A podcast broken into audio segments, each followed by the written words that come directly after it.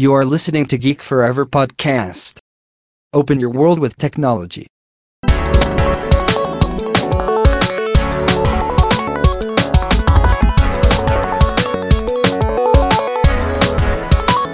This is Geek Story.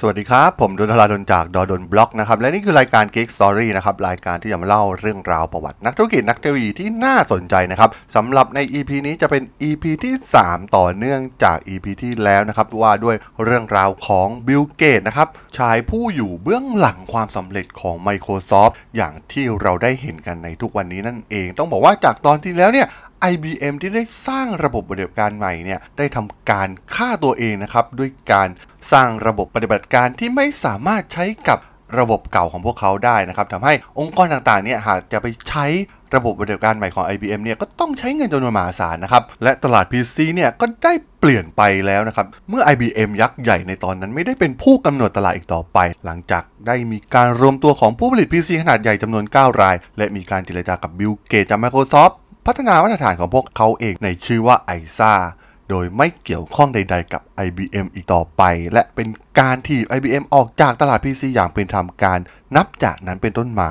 ต้องบอกว่าหลังจากที่ได้เห็นความสำเร็จของ Macintosh กับระบบปฏิบัติการใหม่ที่เป็นกราฟิก Microsoft ก็ได้เริ่มพัฒนาระบบปฏิบัติการของตัวเองที่ใช้รูปแบบกราฟิก โดยใช้การอินพุตด้วยข้อมูล โดยใช้เมาส์แบบเดียวกับที่ Macintosh นั้นทำซึ่งระบบปฏิบัติการดังกล่าวเนี่ยถูกตั้งชื่อว่า Windows โดยเป็นการขยายความสามารถของ MS-DOS และให้ผู้ใช้งานเนี่ยใช้เมาส์ในการสั่งงานผ่านกราฟิกที่ปรากฏบนหน้าจอ ซึ่ง Windows เนี่ยมาจากการที่มีหน้าต่างหลายๆ หน้าต่าง แต่ละหน้าต่างเนี่ยจะใช้กับโปรแกรมที่แตกต่างกันออกไปนั่นเอง เป้าหมายใหญ่ของ Microsoft คือการสร้างมาตรฐานแบบเปิด และนำการสั่งงานด้วยภาพกราฟิกมาใช้ในคอมพิวเตอร์ทุกเครื่อง ที่ใช้ระบบปฏิบัติการ MS-DOS นั่นเอง ที่ในขณะนั้นเนี่ยได้แพร่หลายไปทั่วโลกเป็นที่เรียบร้อยแล้ว ซึ่งเนื่องจาก การที่ตอนนั้นเนี่ยมีผู้ผลิตคอมพิวเตอร์กว่าพันรายทั่วโลกทำให้ลูกค้าทั่วไปที่จะซื้อคอมพิวเตอร์เนี่ยมีตัวเลือกมากมาย แต่ Microsoft นั้นเสนอความสามารถในการทำงานร่วมกันได้กับทุกผู้ผลิต และเหล่าผู้ผลิตซอฟต์แวร์ที่เกี่ยวข้องที่ตอนนั้นได้กลายเป็นตลาดขนาดใหญ่มากๆ นับแสนราย แทบจะไม่ต้องกังวลว่าซอฟต์แวร์ของตัวเนี่ยจะนำไปเล่นในเครื่องรุ่นใดแบบใด เพราะ Windows ของ Microsoft นั้นเปิดรับให้กับผู้ผลิตทุกรายนั่นเอง แม้ตัวเกตเองเนี่ยจะมองว่าความสำเร็จของ Windows นั้น อาจต้องใช้เวลาอีกนานใน Windows เวอร์ชันแรก ๆ ต้องใช้กับเครื่องที่มีหน่วยความจำสูง ซึ่งมีราคาแพง และยังต้องใช้ร่วมกับโปรแกรมอีกหลายตัว หลังจากที่ทำการปล่อย Windows 1.0 ซึ่งเป็นระบบปฏิบัติการแบบ 16 บิตที่มีกราฟิกตัวแรกของ Microsoft โดยออกวางขายในวันที่ 20 พฤศจิกายนปี 1985 วางขายในรูปแบบของ Floppy Disk โดยผู้ใช้เนี่ยต้องลง DOS ก่อน แล้วถึงจะสามารถลง Windows 1.0 ตามอีกที โดยสามารถรันโปรแกรมของ MS-DOS ได้แบบ Multitasking โปรแกรมที่มาพร้อมกับระบบบริการ Windows 1.0 เช่น โปรแกรมอย่าง Calculator Calendar Clock Notepad หรือ Pen เป็นต้น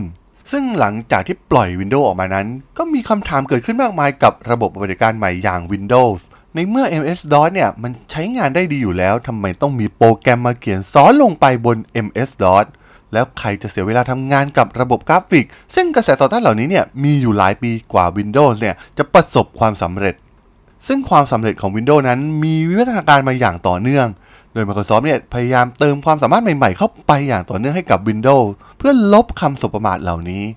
และที่สำคัญยังเปิดให้เหล่าผู้ผลิตซอฟต์แวร์ทั่วโลกเนี่ย ทุกรายสามารถเขียนโปรแกรมเพื่อทำงานบน Windows โดยไม่จำเป็นต้องแจ้งหรือขออนุญาตจาก Microsoft ซึ่งแตกต่างจากคู่แข่งอย่าง Macintosh ของ Apple ที่เป็นระบบปิด ตัวเกตเองนั้นเปิดเสรีเต็มที่ในการพัฒนาซอฟต์แวร์เพื่อให้ทำงานกับ Windows มันเป็นการเร่งการพัฒนาอุตสาหกรรมซอฟต์แวร์ให้ยกระดับจากหน้าจอ terminal แบบเดิมๆ ให้กลายมาเป็นระบบกราฟิกทั้งหมด ซึ่งแม้จะเป็นโปรแกรมที่มาแข่งกับ Microsoft เองก็ตาม แต่เกตเองเนี่ยก็ไม่เคยโกรธเคืองแต่อย่างใด เขาเพียงต้องการให้อุตสาหกรรมซอฟต์แวร์เนี่ยไปในทิศทางที่เขาคิดไว้เท่านั้น Microsoft นั้นไม่เคยหยุดพัฒนา เพราะรู้ว่าคู่แข่งแต่ละรายนั้นไม่ธรรมดา ไม่ว่าจะเป็น Macintosh Unix หรือ OS2 ของ IBM เองก็ตาม Microsoft เนี่ยจะปรับปรุงให้ Windows รุ่นใหม่ๆเนี่ยดึงดูดใจต่อผู้บริโภคมากที่สุด ทั้งในด้านราคาและประโยชน์การใช้สอยเองก็ตามที และในปี 1993 Microsoft ได้ปล่อย Windows 3.11 ออกสู่ตลาด ซึ่งเป็นการต่อยอดมาจาก Windows 3.1 โดยเสริมคุณสมบัติระบบ network และการสร้างโปรโตคอล TCP ทับ IP ที่ช่วยให้เครื่อง PC เนี่ยสามารถใช้งานได้ในระบบ network และคอมพิวเตอร์แบบ Home User เนี่ยสามารถเชื่อมต่ออินเทอร์เน็ต และเป็นการเปิดโลกใหม่ให้กับ PC ในแบบที่ไม่มี Windows ตัวไหนทำได้มาก่อนนั่นเอง ซึ่งสุดท้ายด้วยการพัฒนาอย่างต่อเนื่อง จนสามารถครองใจผู้บริโภคทั่วโลกได้สำเร็จ ก็ทำให้ Windows เนี่ยกลายเป็นระบบปฏิบัติการหลักที่มีผู้ใช้งานกันทั่วโลก กลายเป็นมาตรฐานของคอมพิวเตอร์ส่วนบุคคลในขณะนั้นได้สำเร็จอีกครั้ง เหมือนอย่างที่ MS-DOS เนี่ยเคยทำมาสำเร็จมาแล้วนั่นเอง แต่ความท้าทายใหม่ที่กำลังจะเกิดขึ้นกับเกตและ Windows นั่นก็คือ การเข้ามาของอินเทอร์เน็ต ซึ่งแน่นอนว่าเป็นความท้าทายครั้งสำคัญของเกตที่ทำให้โลกได้เห็นว่า Windows เองเนี่ยเป็นเครื่องมือที่ดีที่สุดในการเข้าสู่โลกอินเทอร์เน็ต โดยอินเทอร์เน็ตนั้นมีต้นกำเนิดมาจากเครือข่ายของรัฐบาลสหรัฐที่เรียกว่า ARPANET ซึ่งถือกำเนิดขึ้นในปี 1969 โดยกระทรวงกลาโหมสหรัฐ เพื่อให้บริษัทคู่สัญญาและเหล่านักวิจัยของกระทรวงเนี่ยสามารถสื่อสารกันได้ แม้เมื่อมีการโจมตีด้วยอาวุธนิวเคลียร์เมื่ออินเทอร์เน็ตเนี่ยถูกเปลี่ยนมาให้บริการทางการค้า ลูกค้ารุ่นแรก ๆ ส่วนใหญ่เนี่ยจะเป็นองค์กรวิจัย บริษัทคอมพิวเตอร์ นักวิทยาศาสตร์ในมหาวิทยาลัย ซึ่งคนเหล่านี้เนี่ยต้องการแลกเปลี่ยนอีเมลระหว่างกันเพื่อให้การติดต่อสื่อสารผ่านข้อมูลต่างๆเนี่ยสามารถทำได้ง่าย ซึ่งต้องบอกว่าเป็นโปรแกรมที่ได้รับความนิยมบนระบบอินเทอร์เน็ต ซึ่งนั่นก็คือโปรแกรมเว็บเบราว์เซอร์ไปสู่เครือข่าย World Wide Web ซึ่งเป็นเครือข่ายของเซิร์ฟเวอร์ที่เชื่อมต่อไปยังอินเทอร์เน็ต เพื่อนำเสนอหน้าต่างของข้อมูลในรูปแบบต่างๆ และอินเทอร์เน็ตเองเนี่ยกำลังกลายมาเป็นเทคโนโลยีใหม่ ที่ถือเป็นการปฏิวัติวงการเทคโนโลยีนับตั้งแต่ IBM PC ออกวางจำหน่ายในปี 1981เหล่าบริษัทยักษ์ใหญ่ทั่วโลกเนี่ยต่างมุ่งเข้าหาเทคโนโลยีอินเทอร์เน็ต และเกสกับ Microsoft ก็ไม่ขอตกขบวนดังกล่าวด้วยเช่นเดียวกันสำหรับเบราว์เซอร์ตัวแรกของโลกนั้นต้องยกให้กับ Mosaic ที่พัฒนาโดย Lab ของ University of Illinois ซึ่งผู้ที่ถือได้ว่าเป็นผู้กำเนิดมันก็คือ Mark Anderson ซึ่งต้องถือว่าเป็นเจ้าพ่ออินเทอร์เน็ตในยุคแรก ๆ เลยก็ว่าได้ ที่ทำให้อินเทอร์เน็ตเนี่ยเป็นกราฟิกที่สวยงามให้คนทั่วไปเนี่ยใช้งานได้อย่างง่ายดายซึ่งในช่วงแรก ๆ นั้น การใช้งานอินเทอร์เน็ตเนี่ยยังคงเป็นรูปแบบของ text mode อยู่ คล้ายๆ กับยุคของคอมพิวเตอร์ส่วนบุคคล ที่ตอนแรกนั้นใช้ระบบปฏิบัติการอย่าง MS-DOS ก็เป็นการใช้งานแบบ text mode เช่นเดียวกัน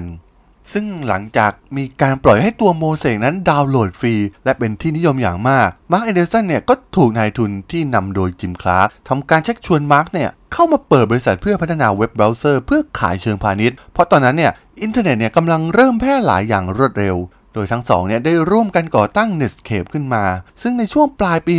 1990 นั้น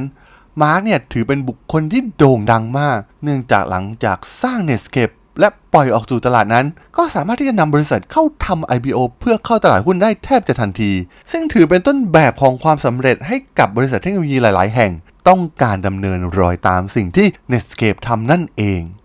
ซึ่งมูลค่าของ Netscape นั้นพุ่งขึ้นไปสูงถึงระดับ 171 ดอลลาร์ ในช่วงเปิดตัวของวันแรก ๆ ทำให้บริษัทเนี่ยมีมูลค่าสูงขึ้นถึงกว่า 2,000 ล้านเหรียญทันที ซึ่งในยุคนั้นถือว่าเป็นบริษัททางเทคโนโลยีที่มีมูลค่าสูงมากๆ และทำให้เขาเนี่ยกลายเป็นเศรษฐีหนุ่มทันทีจากมูลค่าหุ้น และเหล่านักลงทุนเนี่ยก็รวยกันไปตามๆกันจากมูลค่าหุ้นที่พุ่งขึ้นสูงสุดในช่วงเวลาดังกล่าวนั่นเอง แต่ต้องบอกว่าการเกิดขึ้นของ Netscape มันเหมือนเป็นการปลูกยักษ์ใหญ่อย่าง Microsoft ให้ตื่นขึ้นมา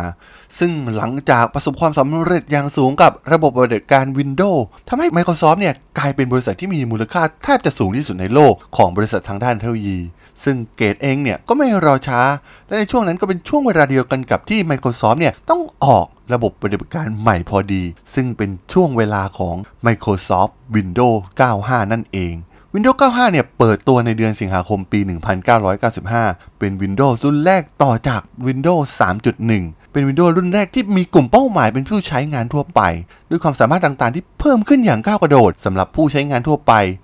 Windows 95 เองเนี่ยประสบความสำเร็จอย่างสูง ยอดการใช้ Windows 95 เนี่ยสูงที่สุดเป็นประวัติการของ Windows เลยก็ว่าได้หลังจาก Microsoft นั้นได้สร้างระบบบริการ Windows ขึ้นมา ซึ่งเกตนั้นได้ใช้แผนการที่ถือเป็นแคสตัดี้ครั้งสำคัญของวงการธุรกิจทางด้านเทคโนโลยีโลก นั่นก็คือการนำเอา Internet Explorer ที่ถูกสร้างขึ้นโดย Microsoft ออกสู่ตลาดโดยแถมมากับระบบปฏิบัติการ Windows 95 ไปเลยทันที ซึ่งผู้ใช้งานเนี่ย ไม่ต้องไปซื้อโปรแกรมเบราว์เซอร์เสริมให้ยุ่งยากแต่อย่างใด ซึ่ง Microsoft ก็ได้พัฒนาตัว Internet Explorer โดยใช้พื้นฐานมาจาก Mosaic ที่ Mark Anderson เนี่ยเป็นคนพัฒนาขึ้นมา ตอนอยู่ที่ University of Illinois นั่นเอง ซึ่ง Microsoft นั้นเป็นบริษัทที่ทุนหนาอยู่แล้ว จึงไม่มีปัญหาเรื่องการเงินแต่อย่างใดในขณะนั้น ในการแถมเบราว์เซอร์ไปกับระบบปฏิบัติการ และเป็นยิ่งส่งเสริมให้คนเนี่ยหันมาใช้ระบบปฏิบัติการ Windows 95 มากยิ่งขึ้น ซึ่งต้องบอกว่าเป็นความโหดมาก ๆ ของบิลเกตและ Microsoft ในการที่แทบจะฆ่า Netscape ออกไปจากตลาดแทบจะเบ็ดเสร็จเด็ดขาดเลยก็ว่าได้ และทำให้เพิ่มยอดขายของ Windows 95 จนสูงขึ้นเป็นประวัติการณ์ นับตั้งแต่ก่อตั้งบริษัทมา ซึ่งเหมือนเป็นการยิงปืนนัดเดียวได้นก 2 ตัวเลยทีเดียวสำหรับกลยุทธ์นี้ของบิลเกตและ Microsoft ในการจัดการกับ Netscape แม้สุดท้ายเนี่ยจะมีการฟ้องร้องกัน โดยมีการกล่าวหาว่า Microsoft นั้นผูกขาดตลาดระบบปฏิบัติการ แต่ทางฝั่ง Microsoft นั้นก็ไม่แยแสกับเรื่องที่เกิดขึ้น ยังเดินหน้าแถมเบราว์เซอร์ต่อไป จนครองส่วนแบ่งแทบจะทั้งหมดของเบราว์เซอร์ในขณะนั้น และสุดท้ายมันก็ทำให้ Netscape เนี่ยก็ต้องถูกขายให้กับ AOL ในภายหลัง ก่อนจะพัฒนาการมาเป็น Mozilla Firefox อย่างที่เราได้เห็นกันในปัจจุบัน ส่วนคดีความฟ้องร้องนั้น ถึงแม้สุดท้ายเนี่ยศาลจะพิพากษาให้ Microsoft เนี่ยเป็นฝ่ายผิด แต่ Microsoft ก็ยินยอมจ่ายค่าปรับเพียงร้อยกว่าล้านเหรียญเท่านั้น ซึ่งเปรียบเหมือนว่าสงครามนี้ Microsoft ยอมแพ้ในศาลแต่ในเชิงธุรกิจนั้น Netscape ได้สูญพันธุ์ไปจากตลาดเป็นที่เรียบร้อยแล้วนั่นเองครับผม สำหรับเรื่องราวของ Bill Gates และ Microsoft ใน EP นี้ผมก็ต้องขอจบไว้เพียงเท่านี้ก่อนนะครับสำหรับเพื่อนๆที่สนใจก็สามารถติดตามกันต่อได้นะครับ ทาง Geek Forever Podcast ตอนนี้ก็มีอยู่ในแพลตฟอร์มหลักๆทั้ง Podbean Apple Podcast Google Podcast Spotify YouTube แล้วก็จะมีการอัปโหลดลงแพลตฟอร์ม Blockdit ในทุกๆตอนอยู่แล้วด้วยนะครับ ถ้าอย่างไรก็ฝากกด Follow ฝากกด Subscribe กันด้วยนะครับ แล้วก็ยังมีอีกช่องทางหนึ่งเพิ่มเติมในส่วนของ Line แอดที่ t h a l a d o n t h a r a d h o l สามารถแอดเข้ามาพูดคุยกันได้นะครับ ผมก็จะส่งสาระดีๆ พอดแคสต์ดีๆ ให้ท่านในทุกๆ วันอยู่แล้วด้วยนะครับ ถ้าอย่างไงก็ฝากติดตามกันด้วยนะครับสำหรับใน EP นี้เนี่ย ผมก็ต้องขอลากันไปก่อนนะครับ เจอกันใหม่ใน EP หน้านะครับผม สวัสดีครับ